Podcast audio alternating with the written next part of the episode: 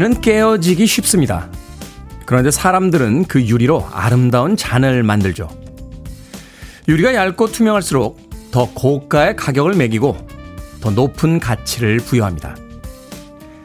유한하기에 그것이 섬세하고 예민하기에 우리의 살아감도 더 아름답습니다.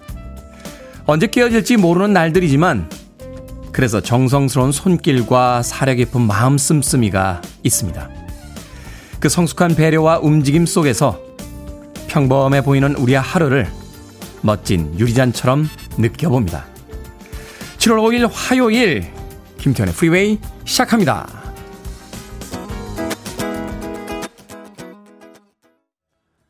미국 남부도시의 어느 한적한 시골길을 따라 달리는 듯한 기분이 들었죠. 두비 브라더스의 Listen to the Music 듣고 왔습니다. 자, 이 곡으로 빌보드 kid의 아침 선택 김태훈의 프리웨이 시작했습니다. 저는 클 태 자 쓰는 테디 김태훈입니다. 자, 임지영님, 테디 안녕하세요. 이성자님, 테디 반갑습니다. 인사 건네주셨고요. 천영호님, good morning 테디 안녕하세요. 아침 시간 시원해서 안녕동 보통리 저수지 둘레길 돌고 있습니다. 하셨는데 실제로 이런 동네가 있습니까? 안녕동 보통리? 어, 동네 이름 정말 멋진데요. 최지연님, 테디, 날은 덥고 좋은 소식은 없습니다. Listen to the music, listen to the Teddy voice 하며 기운을 내보려고 합니다. 하셨는데, 날은 덥고 좋은 소식은 없습니까? 날이 더운 게 좋은 소식 아닌가요? 오늘 날이 무더우니 점심 먹고 나서 맛있는 아이스크림을 하나 먹어봐야겠다. 팥빙수를 한 그릇 해봐야겠다.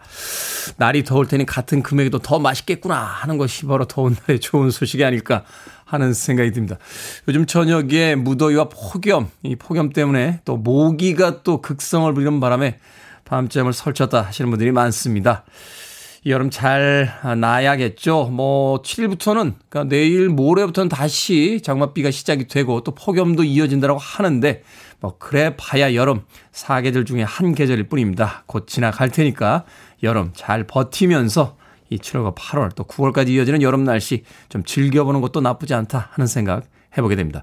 자, 1061님 안녕하세요. 잘생긴 테디 오빠. 여기 밀양이고요. 임진영입니다. 출근길에 시동 걸고 첫 문자 보내요. 오늘도 모두 화이팅! 웃자라고 보내주셨습니다. 웃자라고 보내주신 그 이모티콘에 저도 웃게 됩니다. 1061님.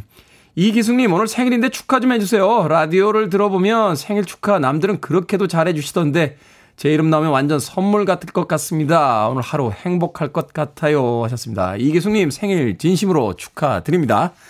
자, 청취자분들의 참여 기다립니다. 문자번호 샵 1061. 짧은 문자는 50원, 긴 문자는 100원. 콩으로는 무료입니다. 유튜브로도 참여하실 수 있습니다. 여러분은 지금 KBS 2라디오 김태훈의 프리웨이 함께하고 계십니다. KBS 2라디오 yeah, 김태훈의 프리웨이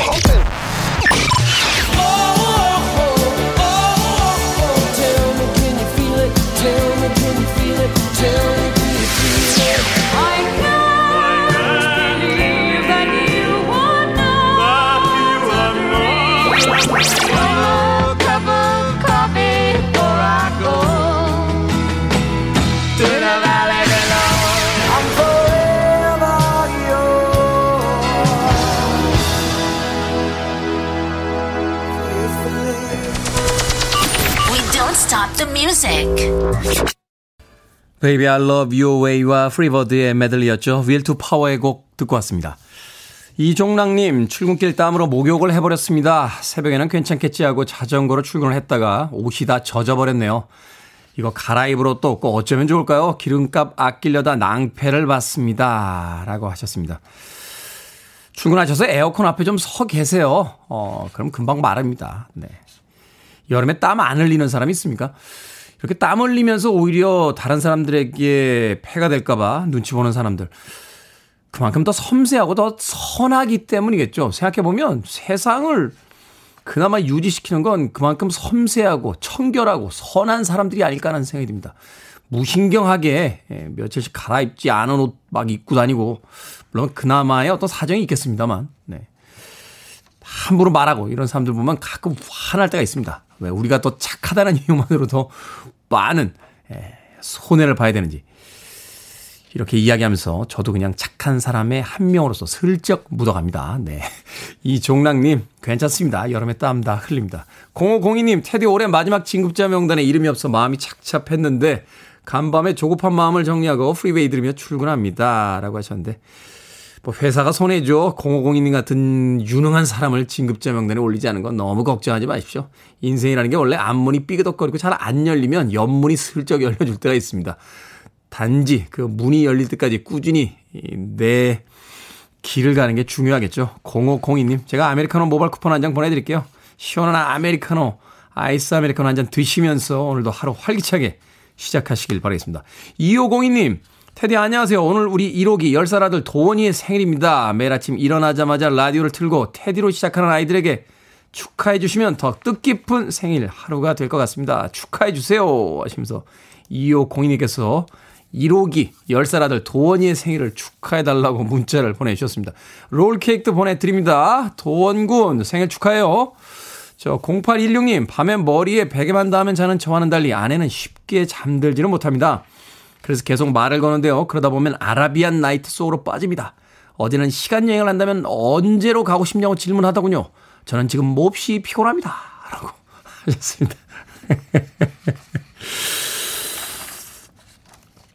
언제로 가고 싶냐? 라고 하면 내일 아침으로 가고 싶다. 라고 이야기하시는 건 어떨까요?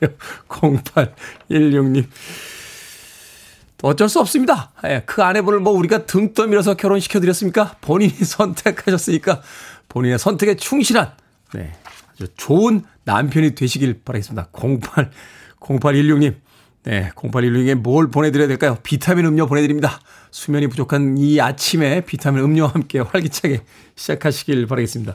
장희숙님, 이번 청취율 1등 가자라고 또 짧은 문자지만 격려 문자 보내주셨습니다. 자, 오늘부터 청취율 조사 기간이 시작이 됩니다. 그래서 김태현의 프리웨이는 청취율 조사 기간을 맞아서 시원한 빙수 쿠폰 보내드립니다.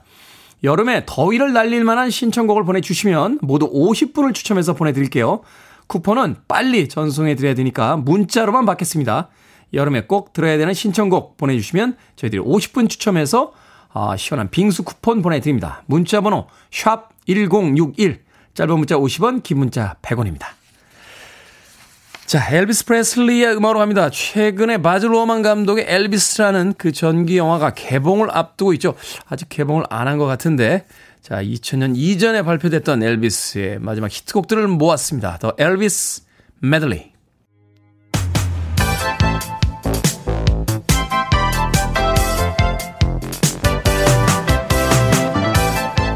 이 시각 뉴스를 깔끔하게 정리해드립니다. 뉴스 브리핑 캔디 전희연 시사평론가와 함께합니다. 안녕하세요. 안녕하세요. 캔디 전희연입니다. 자, 여야 합의로 김진표 의원이 국회의장으로 선출이 됐습니다. 원 구성 협상의 물꼬는 텄지만 갈등은 여전히 남아있죠? 예, 이것을 국회를 정상화했다고 할까요? 아니면 아직은 정상화되지 않았다고 표현할지 애매한 상황이에요. 네. 왜냐하면 여야가 국회 공백 36일째야 돼서야 일단 국회의장, 부의장 먼저 선출하는데 의견을 모았고요. 이에 따라서 어제 열린 본회의에서 오선의 김진표 의원이 후반기 국회의장에 선출됐습니다. 그런데요, 국회가 실제로 일을 하려면 각 상임위원회가 구성이 돼야 되는데 네. 이 문제가 아직도 여야 간에 합의가 안 된 상황입니다.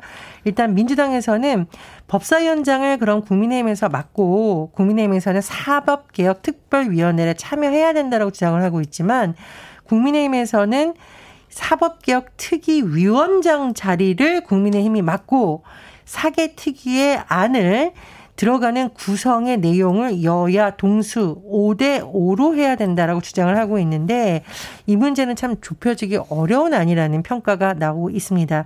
아, 돌아보면 민주당이 이른바 검찰개혁을 주장하면서 검찰청법 개정안, 형사소송법 개정안을 통과시켰고요. 이후에 사법개혁 특위를 통해서 이런 문제를 마무리 짓겠다라고 주장을 했는데 지금 국민의힘은 이것은 반드시 막겠다라는 입장입니다. 어쨌든 여야가 그래도 물꼬를 튼 것은 좋은데 또 장기간 공백이 된다면 정말 민심이 부글부글 끓지 않을까 이런 여론이 많이 나오고 있고요. 오늘 아침 대부분의 조간 사설을 봐도 민생 문제에 여야가 힘을 모아야 되자는 지적이 네. 나오고 있습니다. 국회 상황 어떻게 돌아갈지 지켜봐야겠습니다. 간신히 국회가 열리는 것처럼 해서 반가운 소식이긴 합니다만 가뭄에 비 조금 내린 듯한 그런 느낌이에요. 어, 비가 좀 쏟아지려면 국회가 본격화돼서 일을 좀 해야 되지 않나 하는 생각이 듭니다. 지금 민생들 굉장히 힘들거든요. 김승희 보건복지부 장관 후보자 후보직 사퇴하는 등 윤석열 정부의 내각 구성이 여전히 난항을 겪고 있습니다. 공석인 장관 자리가 꽤 되죠? 일단은 대부분은 채워졌지만 보건복지부가 굉장히 중요하죠. 왜냐하면 지금 코로나19 상황에서의 대응을 해야 되는 사실상 가장 중요한 부처이고 또 윤석열 대통령이 연금 개혁을 강조했는데 이 문제도 복지부에서 처리를 해야 되는데 복지부 장관 자리는 장기 공석입니다. 왜냐? 정호영 후보자가 낙마를 했었고 또 김승희 후보자가 자진 사퇴를 한 상황입니다. 두 번이나 잇따라서 장관 후보자가 낙마를 한 것이 바로 복지부 그러다 보니 여러 가지 비판 여론이 제기되고 있는 거고요. 앞서 김인철 후보자에 의해서 장관 후보자가 지금 세 번째 낙마한 상황입니다. 그런데요, 이 김승희 후보자가 사퇴한 직후에 윤석열 대통령이 박순애 사회부총리 겸 교육부 장관과 김승영 합참 의장 임명을 재갈했는데 박순애 사회부총리의 경우에는 뭐 다른 의혹도 이렇지만 음주운전 전력 굉장히 논란이 됐었어요. 네. 그래서 민주당과 지금 언론에서 비판이 나오는 부분은 41년간 근무했던 교장 선생님이 26년 전에 음주운전 한 번에 포상 탈락한 일이 있다.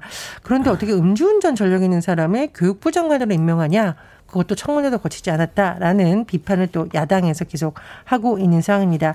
그리고 공정위원장 내정자 송홍열 내정자의 경우에 어, 제자 성희롱 전력이 드러났어요. 2014년 저녁 식사 자리에서 대학원 제자들에게 부적절한 발언을 한 것으로 나타났는데 자꾸 이러다 보니까 지금 인사 검증이 제대로 되고 있느냐라는 논란이 다시 제기되고 있는 거고요.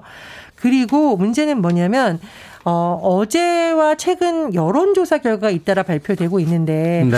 그렇게 좋은 신호는 아니다. 그런데 이런 부분 일부분에 이런 인사가 영향을 있다라는 지적도 나오고 있는 상황입니다.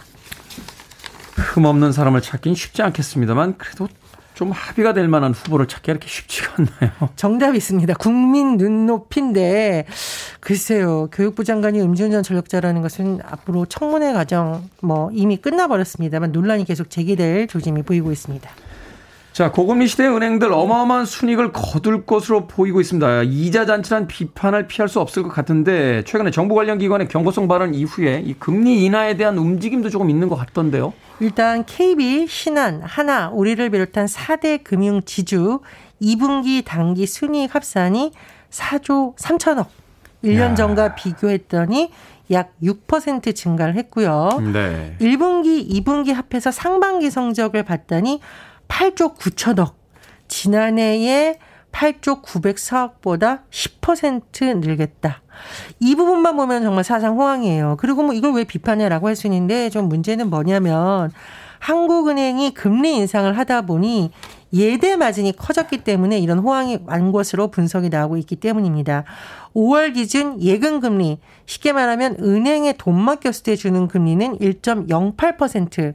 그런데 은행에서 돈 빌릴 때 적용되는 대출 금리는 3.45%. 그래서 마진 은행 측의 주요 수익으로 잡힐 수 있는 예대 마진이 2.37%포인트를 기록해서 7년 7개월 만에 가장 큰 폭으로 벌어졌습니다. 그렇다 보니 아 지금 경기도 어렵고 한데 너무 은행들과 이런 금융권이 이자 잔치하는 거 아니냐라는 비판이 일각에서 제기되고 있는 겁니다. 네. 아, 물론 뭐 이런 우리가 이제 시장 경제에서 이런 것을 무조건 나쁘다고는 할 수 없지만 제가 말씀드렸듯이 7년 7개월 만에 예대 마진이 너무나 큰 폭이다 보니 일각에서 우려도 제기되고 있는 건데요. 어, 최근에 여러 이런 비판 이론을 인식한 듯 은행들이 뭐 대출금리 좀 낮추겠다, 예금금리는 올리겠다라고 하고 있는데 내관이 하나 또 있습니다. 한국은행 금융통화위원회가 이달 중순에 또 한 번 기준금리 인상을 할 가능성이 남아 있습니다. 물론 어, 예대마진을 통해서 수익을 거두는 금융회사 입장에서는 호신호가 될 수도 있겠지만 문제는 서민들의 대출 이자 부담은 더 커지는 것 아니냐 이런 우려도 제기되고 있는 상황입니다. 자본주의 경제 시스템이긴 합니다만 누군가의 불행을 통해서 돈을 버는 건 한 번쯤 생각을 해봐야겠죠. 자, 자, 오늘 시사 엉뚱 퀴즈 어떤 문제입니까? 예, 은행권 실적 소식 전해드렸습니다. 은행은 이자로 수익을 내고 어사, 방문에서는 이자가 범인이요라고 외쳤겠죠. 그게 또 그렇게 연결이 됩니까? 암행어사 출두요. 하면서 네. 이자가 범인이요. 자, 오늘의 시사 엉뚱 퀴즈. 암행어사는 백성을 잘못 다스리는 관리들을 벌하고 잘못된 제도들을 바로잡는 일을 했습니다. 암행어사 이것으로 자신의 신분을 나타나기도 했는데요. 역에서 말을 빌리는 증표인 이것은 무엇일까요? 1번 마패, 2번 방패, 3번 대패, 4번 화투패. 정답 아시는 분들은 지금 보내주시면 됩니다. 재미있는 오답 포함해서 총 10분께 아메리카노 쿠폰 보내드립니다. 암행어사는 백성을 잘 못 다스리는 관리들을 벌하고 잘못된 제도들을 바로잡는 일을 했습니다. 암행어사는 이것으로 자신의 신분을 나타내기도 했는데 역에서 말을 빌리는 증표인 이것은 무엇일까요? 1번 마패, 2번 방패, 3번 대패, 4번 화투패 되겠습니다. 문자번호 샵 1061, 짧은 문자 50원, 긴 문자 100원, 콩으로는 무료입니다. 뉴스 브리핑 전희연 시사평론가와 함께했습니다. 고맙습니다. 감사합니다.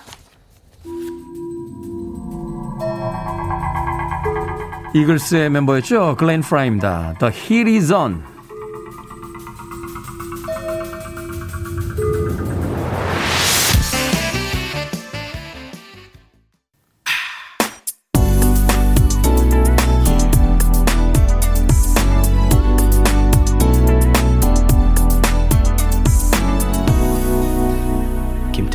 Freeway.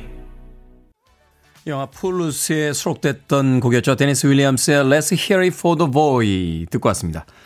자, 오늘의 시사 엉뚱 퀴즈. 암행어사의 신분을 나타내는 데 썼던 이것, 말을 빌리는 징표인 이것은 무엇일까요? 정답은 1번 마패였습니다. 마패. 3569님 1번 마패입니다. 근데 대패를 하고 싶네요. 대패 삼겹살은 먹어도 질리지가 않아요. 라고 하셨습니다. 대패 삼겹살 먹어도 안 질리죠. 어, 대패 삼겹살은 이제 냉동 삼겹이잖아요. 냉동 삼겹을 그 아주 얇게 썰어가지고 예, 그걸 이제 대패 삼겹살이라고 하는데 그걸 이제 파무침에다가 야 그렇죠. 이 논데다가 거기다 이게 자글자글 구워가지고 물론 끄트머리엔 김치를 조금 늘어 놓습니다. 예, 삼겹살에서 흘러내리는 기름으로 이제 김치도 볶아질 테니까 그리고 마지막으로 먹기 직전에 후추를 살짝 뿌려서 예, 미리 뿌리면 이렇게 발암 물질이 나오기 때문에 예, 마지막으로 이제 먹기 직전에 살짝 뿌려가지고 그걸 깻잎에다 싸서 싹 먹으면 야우 맛있죠. 3569님 음, 오늘 비 소식이 있나요? 대패 삼겹살에 뭐 그런 생각이 드는군요. 자 호야님 부정부패라고 하셨고 이승환님 마패입니다. 테디 저는 아내한테 오늘도 1패 했어요. 누가 먼저 일어나나 내기 했었거든요. 평생 질 내기를 왜 합니까 이승환 아내보다 일찍 일어날 수 있는 남편이 몇 명이나 되겠습니까? 자, 6196님, 빠르빼. 저 때는 유행이었어요. 라고 하셨죠. 그렇죠. 저희 대학 다닐 때는 예쁜 신입생 여학생들이 들어오면 파르페 사줄까? 라고 했던 게 멋진, 파르페 사주는 멋진 선배 오빠들의 어떤 작업 멘트였습니다. 파르페 오랜만에 듣네요. 파르페. 6196님. 자, 방금 소개해드린 분들 포함해서 모두 10분에게 아메리카노 쿠폰 보내드립니다. 당첨자 명단 방송이 끝난 후에 어, 김태훈의 프리웨이 홈페이지에서 확인할 수 있습니다. 콩으로 당첨이 되신 분들 방송 중에 이름과 아이디 문자로 보내주시면 모바일 쿠폰 보내드리겠습니다. 문자 번호는 샵 1061, 짧은 문자는 50원, 긴 문자는 100원입니다. 이정숙님께서 신청하셨습니다. Johnny, Faithfully.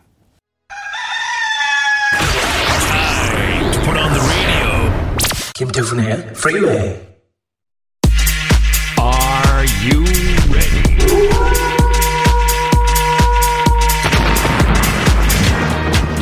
듣기만 해도 시원해지는 시간. 결정은 해드릴게. 신세계 상담소.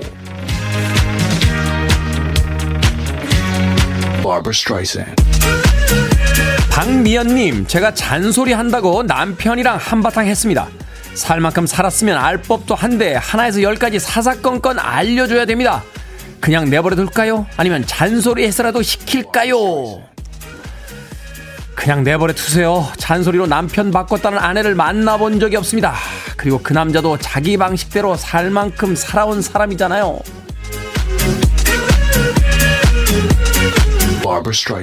노의현님 결혼해서 가까이 사는 여동생이 3박 4일 휴가를 가면서 개를 맡기겠대요. 아빠가 개털 알레르기가 있는데 그래도 맡아줄까요? 아니면 애견센터에 맡기라고 할까요?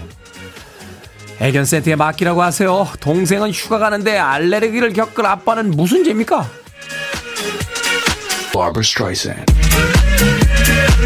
5411님, 떡볶이를 먹을 때마다 매번 고민입니다. 로제 떡볶이를 먹을까요? 아니면 오리지널 빨간 떡볶이를 먹을까요? 로제 떡볶이 드세요. 고민하시는 걸 보니 오리지널이 맛이 없군요.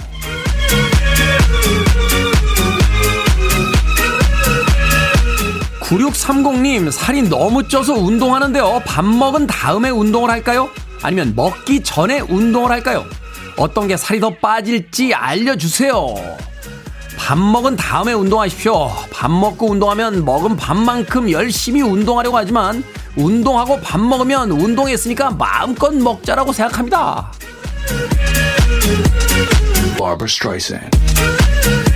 방금 소개해드린 네 분에게 선물도 보내드립니다. 콩으로 뽑힌 분들 방송 중에 이름과 아이디를 문자로 알려주세요. 고민이 있으신 분들 계속해서 보내주시기 바랍니다. 문자 번호는 샵 1061, 짧은 문자는 50원, 긴 문자는 100원, 콩으로는 무료입니다. 런 DMC featuring Aerosmith, Walk This Way.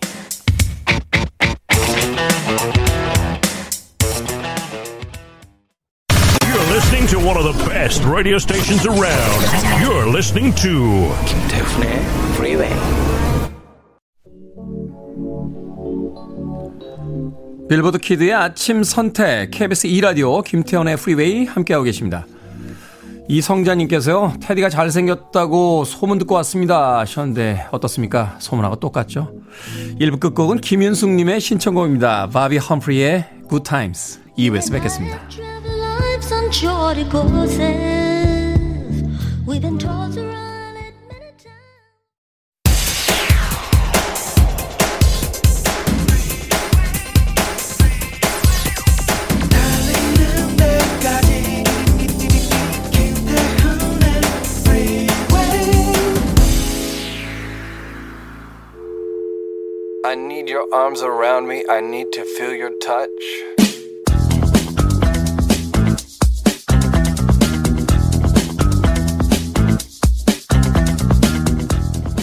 카페 메뉴. 싱거운 놈. 아메리카노. 고소한 놈. 카페라떼. 부드러운 놈. 카푸치노. 달달한 놈. 캐러멜 마키아토. 독한 놈. 에스프레소, 복잡한 놈, 카페 모카.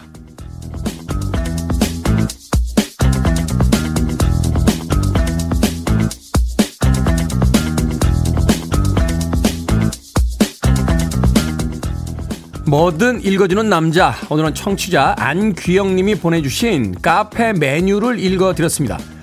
에스프레소에 뜨거운 물을 더하면 아메리카노, 우유를 더하면 카페라떼. 우유보다 우유 거품을 더 올리면 카푸치노가 되죠. 카페가 대중화되면서 이런 복잡한 이름도 익숙해졌지만 콜드브루, 아인슈페너, 플랫 화이트 등등 메뉴판에 낯선 이름들은 점점 늘어만 갑니다.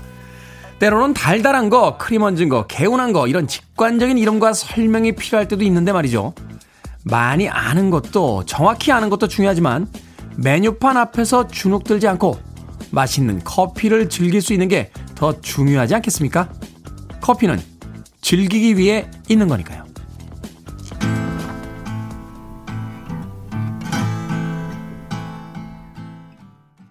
밥 딜런의 One More Cup of Coffee로 시작했습니다. 김태훈의 프리웨이 2부 시작했습니다. 앞서 일상의 재발견, 우리 하루를 꼼꼼하게 들여다보는 시간, 뭐든 읽어주는 남자. 오늘은 청취자 안규영 님이 보내주신 카페 메뉴 읽어드렸습니다.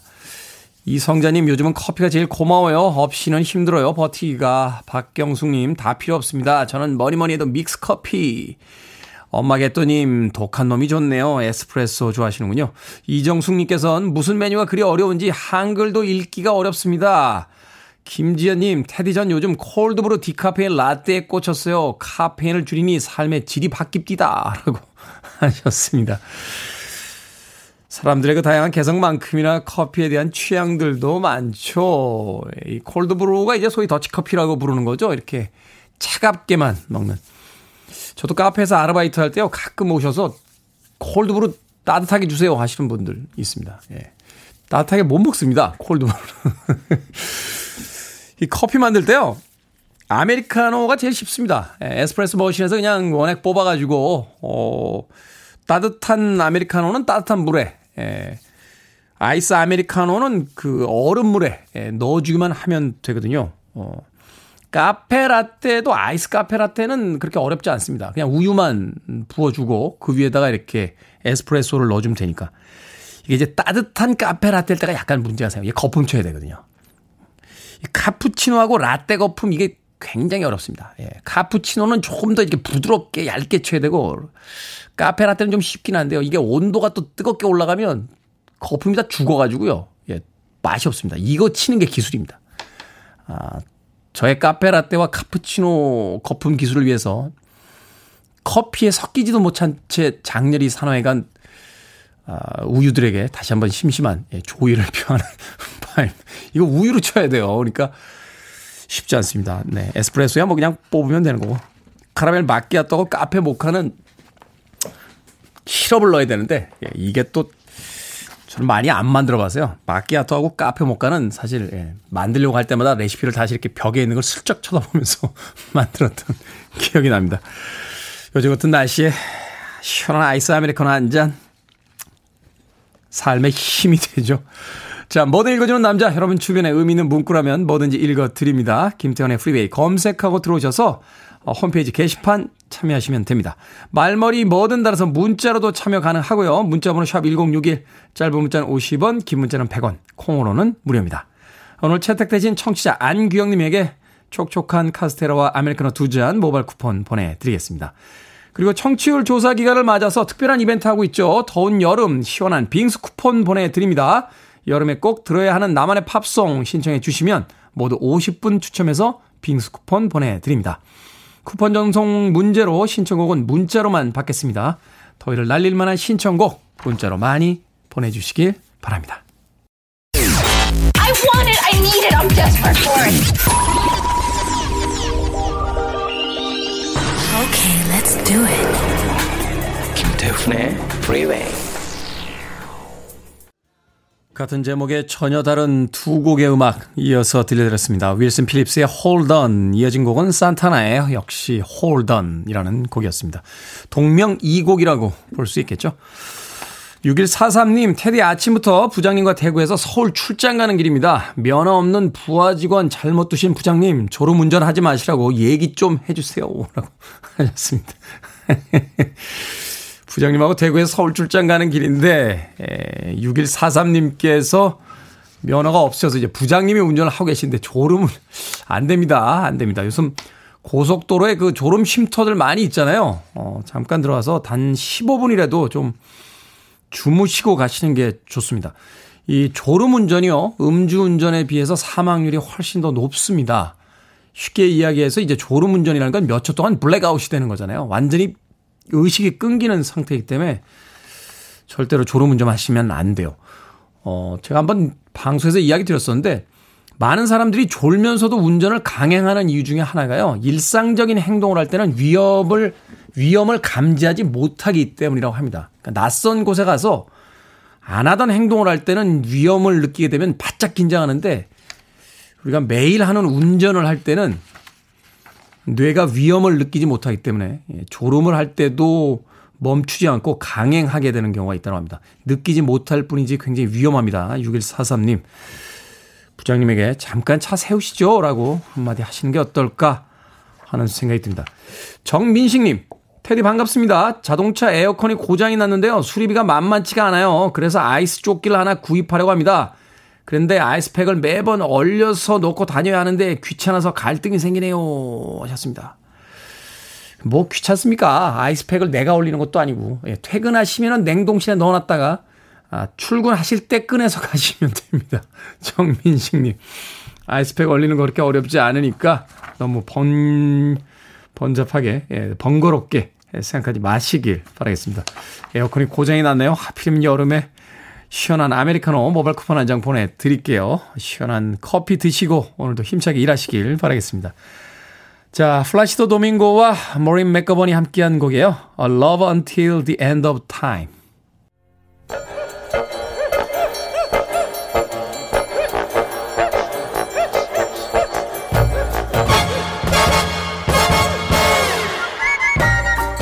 온라인 세상 속 촌철살인 해악과 위트가 돋보이는 댓글들을 골라봤습니다. 댓글로 본 세상.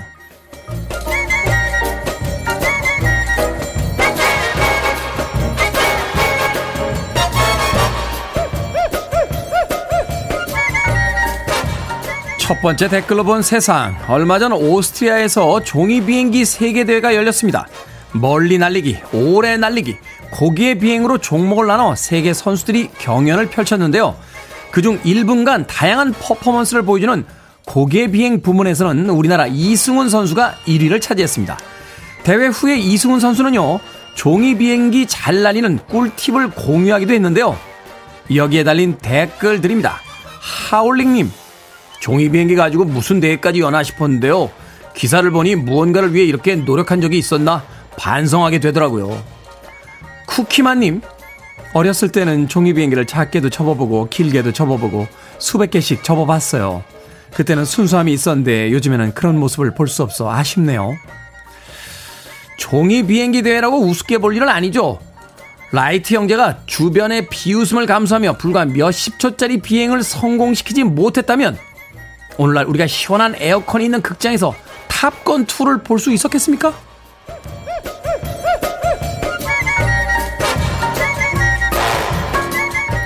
두 번째 댓글로 본 세상 서울 은평구와 고양시 덕양구 일대에 벌레떼가 출몰해 주민들이 불편을 겪고 있습니다.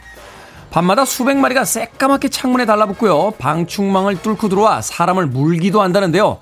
알을 300개씩 낳을 정도로 번식력도 뛰어나서 긴급 방역을 하고 있다는군요. 다행히 해충은 아니고 성충으로 사는 기간도 일주일 남짓이라고 합니다. 여기에 달린 댓글 드립니다. 제이크님, 지구를 지배하는 주인은 곤충이 아닐까요? 비행 능력의 생존 능력, 번식 능력, 빠른 적응과 진화까지 너무 강력하거든요.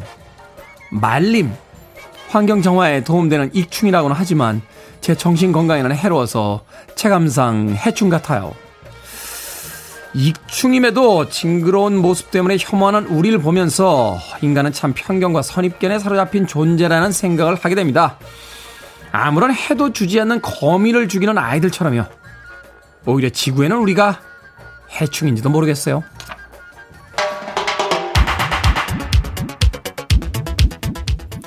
7951님의 신청곡입니다. 보니엠 해피송.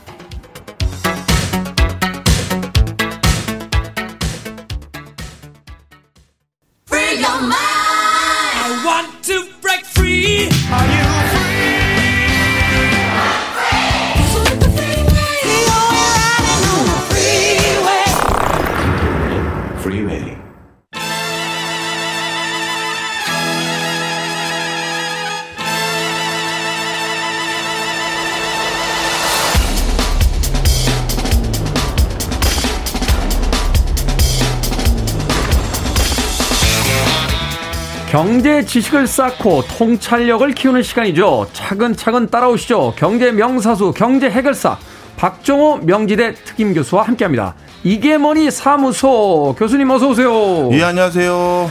자 요즘 같은 불경기 또 주가와 뭐 여러 가지 어떤 투자 상품들이 폭락하는 시기에 정말로 경제 전문가 한 분이 제게 너무나 소중합니다.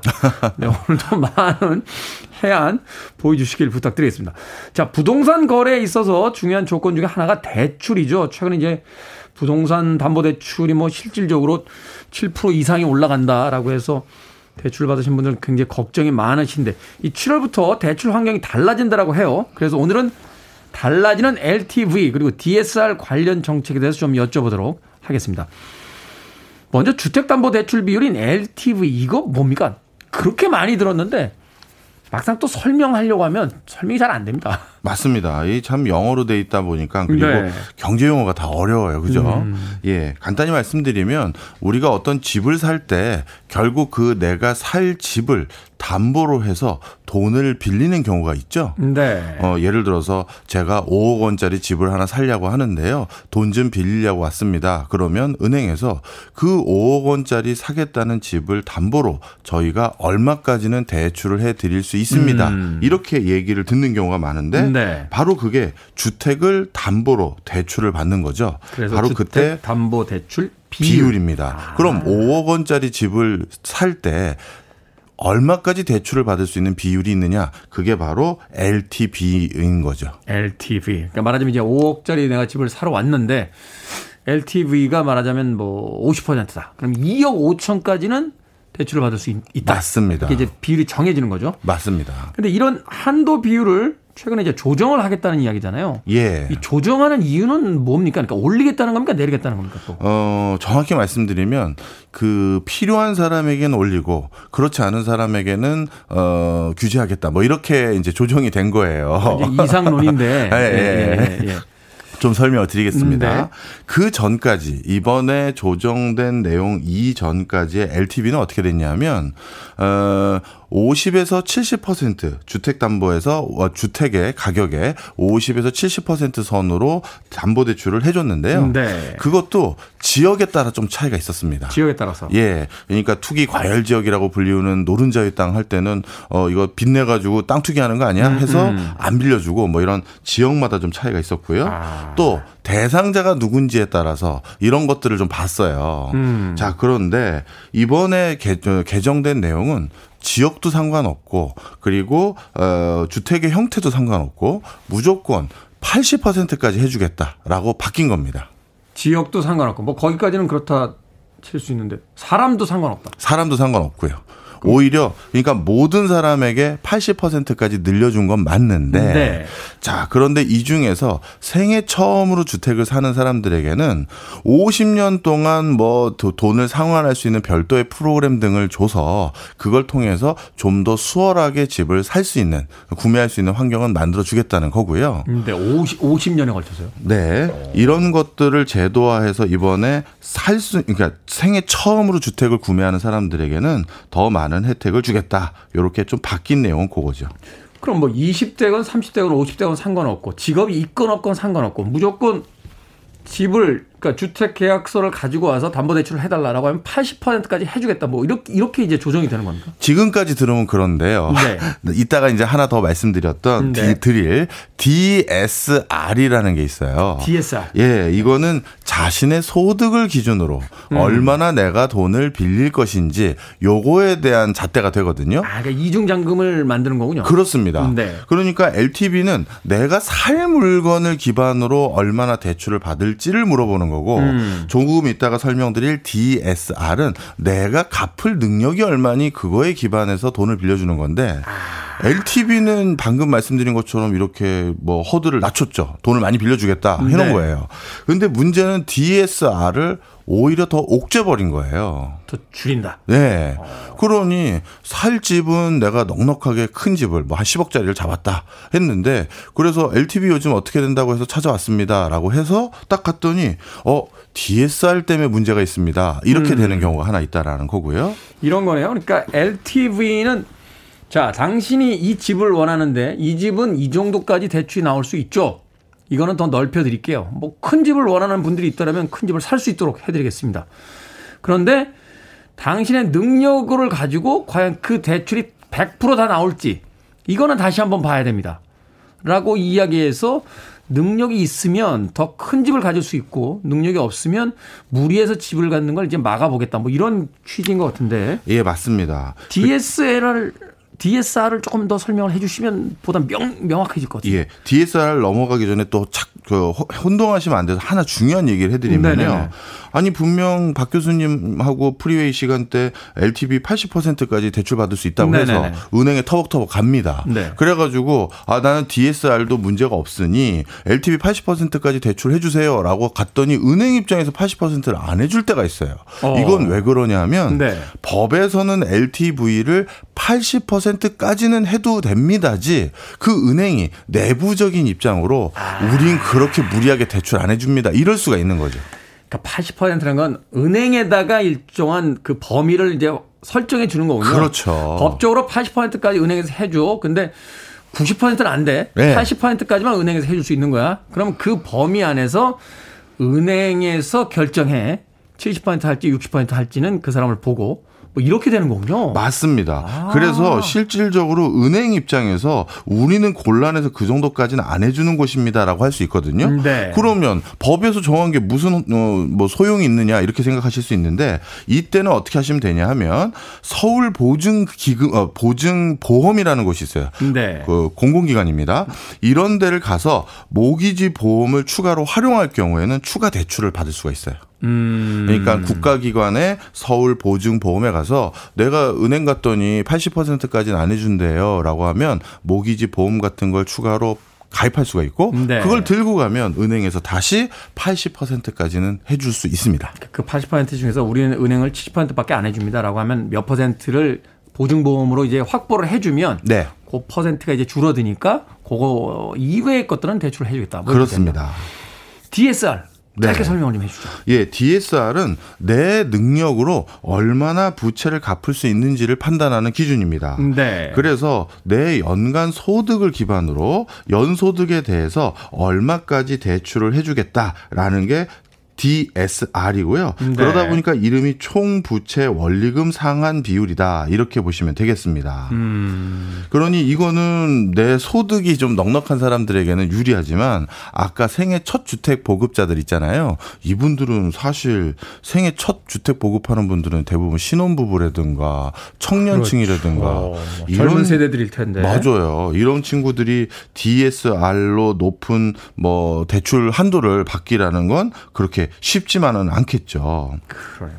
요거 하나만 짧게 여쭤볼게요. 부부가 맞벌이에요. 네. 양쪽이 다 이제 경제 활동을 하잖아요. 이때 DSR 어떻게 됩니까? 두 사람과 합쳐서 합니까? 아니면은 어떤 한 사람의 걸 기준으로 합니까? 한 사람의 걸로 기준으로 각각 합니다. 네. 아, 그렇군요. 결혼 생활이라는 게 험난한 험난한 생활이니까 한 사람의 걸로 한다라고 이야기해 주셨습니다. 자, 음악 한 곡 듣고 와서 이 LTV와 DSR에 대해서 최근에 정책이 어떻게 이제 변화가 되고 우리에게 영향을 줄지 알아보도록 하겠습니다. 매드니스의 음악 듣습니다. Our House. 매드니스의 Our House 듣고 왔습니다. 빌보드 키드의 아침 선택, KBS 2라디오, 김태훈의 프리웨이, 이게 뭐니 사무소, 오늘은 LTV, DSR 이 뭐니라는 주제를 가지고 박정호 명지대 특임 교수님과 함께 이야기 나눠보고 있습니다. 자, LTV는 상한선이 이제 80%로 완화가 됐다. 말하자면 이제 좀 더 이제 폭이 넓어졌다라고 하는데 DSR은 좀 더 말하자면 기준선을 떨어뜨렸다. 아, 좀 더 쉽지 않은 그 환경을 만들었다. 어떤 효과를 노리고 이렇게 두 가지에 상반된 어떤 그 뭐랄까 변화가 생긴 건가요? 네. 먼저 DSR은 자신의 소득 대비 대출을 얼마나 해주겠다 그 판단 기준이라고 했었잖아요. 네. 그러니까 무리한 차입을 하는 건 끝까지 막겠다. 음. 어, 정부 입장에선 가계대출 문제가 점점 더 커져가고 있는 상황에서 무리한 차입은 기회를 원천적으로 봉쇄하겠다라는 것이고요. 그러니까 능력보다 더한 어떤 그 대출을 해줌으로써 나중 에 뭐 이자라든지 이제 상환금에 대한 어떤 부담을 갖게 되는 가계부채의 어떤 위험성을 줄이겠다. 네. 네. 그다음에 그 실질적으로 주택담보대출 비율을 늘리겠다는 건 내가 진짜 집 한 채 장만하겠다라는 분들에게는 기회 장을 주겠다라는 건데요. 네. 근데 이 두 가지 기준을 같이 적용하는 게 실질적으로 은행의 입장이지 않습니까? 그렇죠. 그런데 이 취지는 좋은데 이 두 가지가 사실 은행 가면 한쪽이 발목을 잡아서 LTV 80%까지 대출 대출을 못 받거나 음. 이렇게 되는 경우가 많죠. 네. 그렇죠. 사실은 그 일반적인 저희 같은 이제 실수 그 소비자들 입장에서 이제 DSR이 좀 더 좀 그 넓어져야 사실은 LTV에 좀 이렇게 근접할 수, 상한선에 근접할 수 있는 이런 여력이 생기는데 DSR이 사실은 좀 이렇게 보수적으로 타이트해지면 LTV를 아무리 열어줘도 맞아요. 사실은 실제로 어떤 효과를 발휘하기가 쉽지가 않은데 네.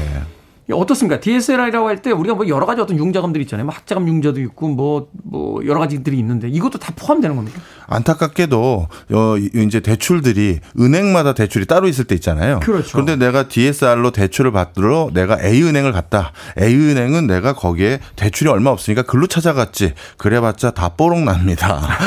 모든 금융회사에 보유하고 있는 대출 원금과 네. 이자 상환액을 모두 다 합산해서 다 가지고 있어요. 아. 그렇기 때문에 은행마다 차, 그 가지고 있는 게 다르다고 해서 달라지는 거 아니고요. 네. 그리고 방금 말씀해 주셨던 뭐 여러 가지 내가 대출 형태가 있는데 어디까지 내가 포함되는 거냐라고 음. 하면요. 일단 자동차 할부금 포함되고요. 그렇죠. 학자금 대출 포함되고요. 네. 카드론 포함되고. 카드론이 이게 현금 서비스 그렇죠. 네. 그다음에 마통이라고 우리 흔히 부르죠. 마이너스 통장. 마통. 예, 이것도 통장. 모두 포함됩니다. 생각해보면 다 상환해야 될 빚이네요. 그렇죠. 음. 그러니까 웬만한 빚은 다 포함이 되는데요. 단 예외가 되는 게 있습니다. 전세 대출 받아놓은 게 있다라든가 네. 아니면 중도금 대출 받아놓은 거 이거는 어차피 주택을 목적으로 한 것이니 요거만큼은 예외로 제외해주고 있습니다. 아 그렇군요. 어차피 이제 집을 얻기 위해서 하는 것들은 그건 뭐 이제 전세금 대출 같은 경우는 이제 나중에 전세 나오면서 이제 다 상환들이 되는 그렇죠. 거니까 그런 거는 이제 부채에서 빼주겠다. 네.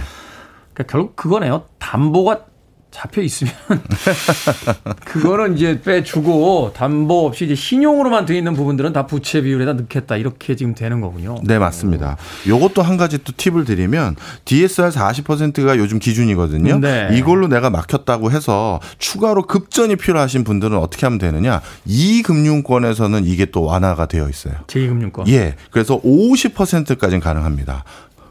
대금융권 근데 이자가 세잖아요. 그렇긴 하죠. 그러니까 이건 정말 급하실 때 예, 음. 그렇게 말씀을 드리는 거예요. 이거 괜히 말씀드렸나? 아니죠. 그럼 알고는 계실 거예요. 아, 예, 예. 네. 자, 이 LTV 일부 완화되고 DSR 규제가 강화됐다. 이게 이제 전체 부동산 시장에 미칠 영향을 우리가 또 생각 안 해볼 수 없잖아요. 네. 어떻습니까? 어, 큰 영향 없을 거라고 보여집니다. 큰 영향은 없을 거다. 예, 왜냐하면 LTV, DSR이 지금 중요한 게 아니라 모든 분들이 지금 걱정하는 게 부동산 시장은 높아져만 가는 금리. 네. 그래서 결국 이거 다 빚이잖아요. 결국 그렇죠. 갚아야 되잖아요. 그래서 대출 금리를 점점 올라갈 것 같이 기대하고 있는, 있는 지금 상황에서 이거 좀 낮춰준다고 해서 지금같이 부동산 경기 얼어 있을 때 이걸로 대출 받는 분들은 거의 없을 것 같아요. 예. 네. 음. 그리고 이 두 개가 아까 충돌됐다라는 그 말씀도 아마 기억하실 텐데 그것도 신규 대출을 활용한 부동산 수요가 많아질 것 같지는 않고요.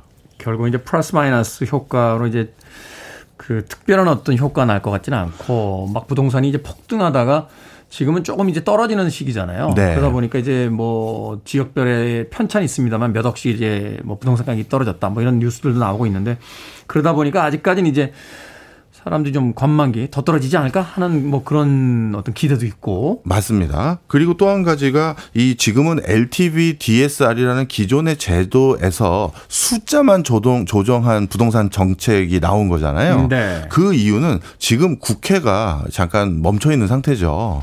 그러다 보니까 오래, 오래 멈춰 있었어요. 네. 그러다 보니까 부동산 관련한 법을 개정할 수가 없는 거예요. 아. 그래서 정부 입장에선 정부가 할 수 있는 일종의 개수 조정만 가지고 지금 임시 방편을 해놓은 거고요. 아마 올 3, 4분기 지나서 하반기쯤에는 본격적인 부동산과 관련된 신규 법들이 나올 것 같습니다. 그때 네. 아마 많은 부동산과 관련돼서 우리가 다시 기회 또는 어 이거 큰일 났네 이런 생각들이 오고 가다 오고 가지 않을까 생각이 드네요. 아직 변수가 남아있다는 소문이 시장에 돌면 역시나 부동산 거래가 그렇게 활발하게 이루어질 시기는 올해의 어떤 후반부나 가야 네. 어, 시작이 되지 않을까 하는 생각이 드는군요. 이게 뭐니 사무소 오늘은 대출 관련 용어죠. LTV와 DSR에 대해서 박정호 명지대 특임 교수님에게 알아봤습니다. 고맙습니다. 감사합니다.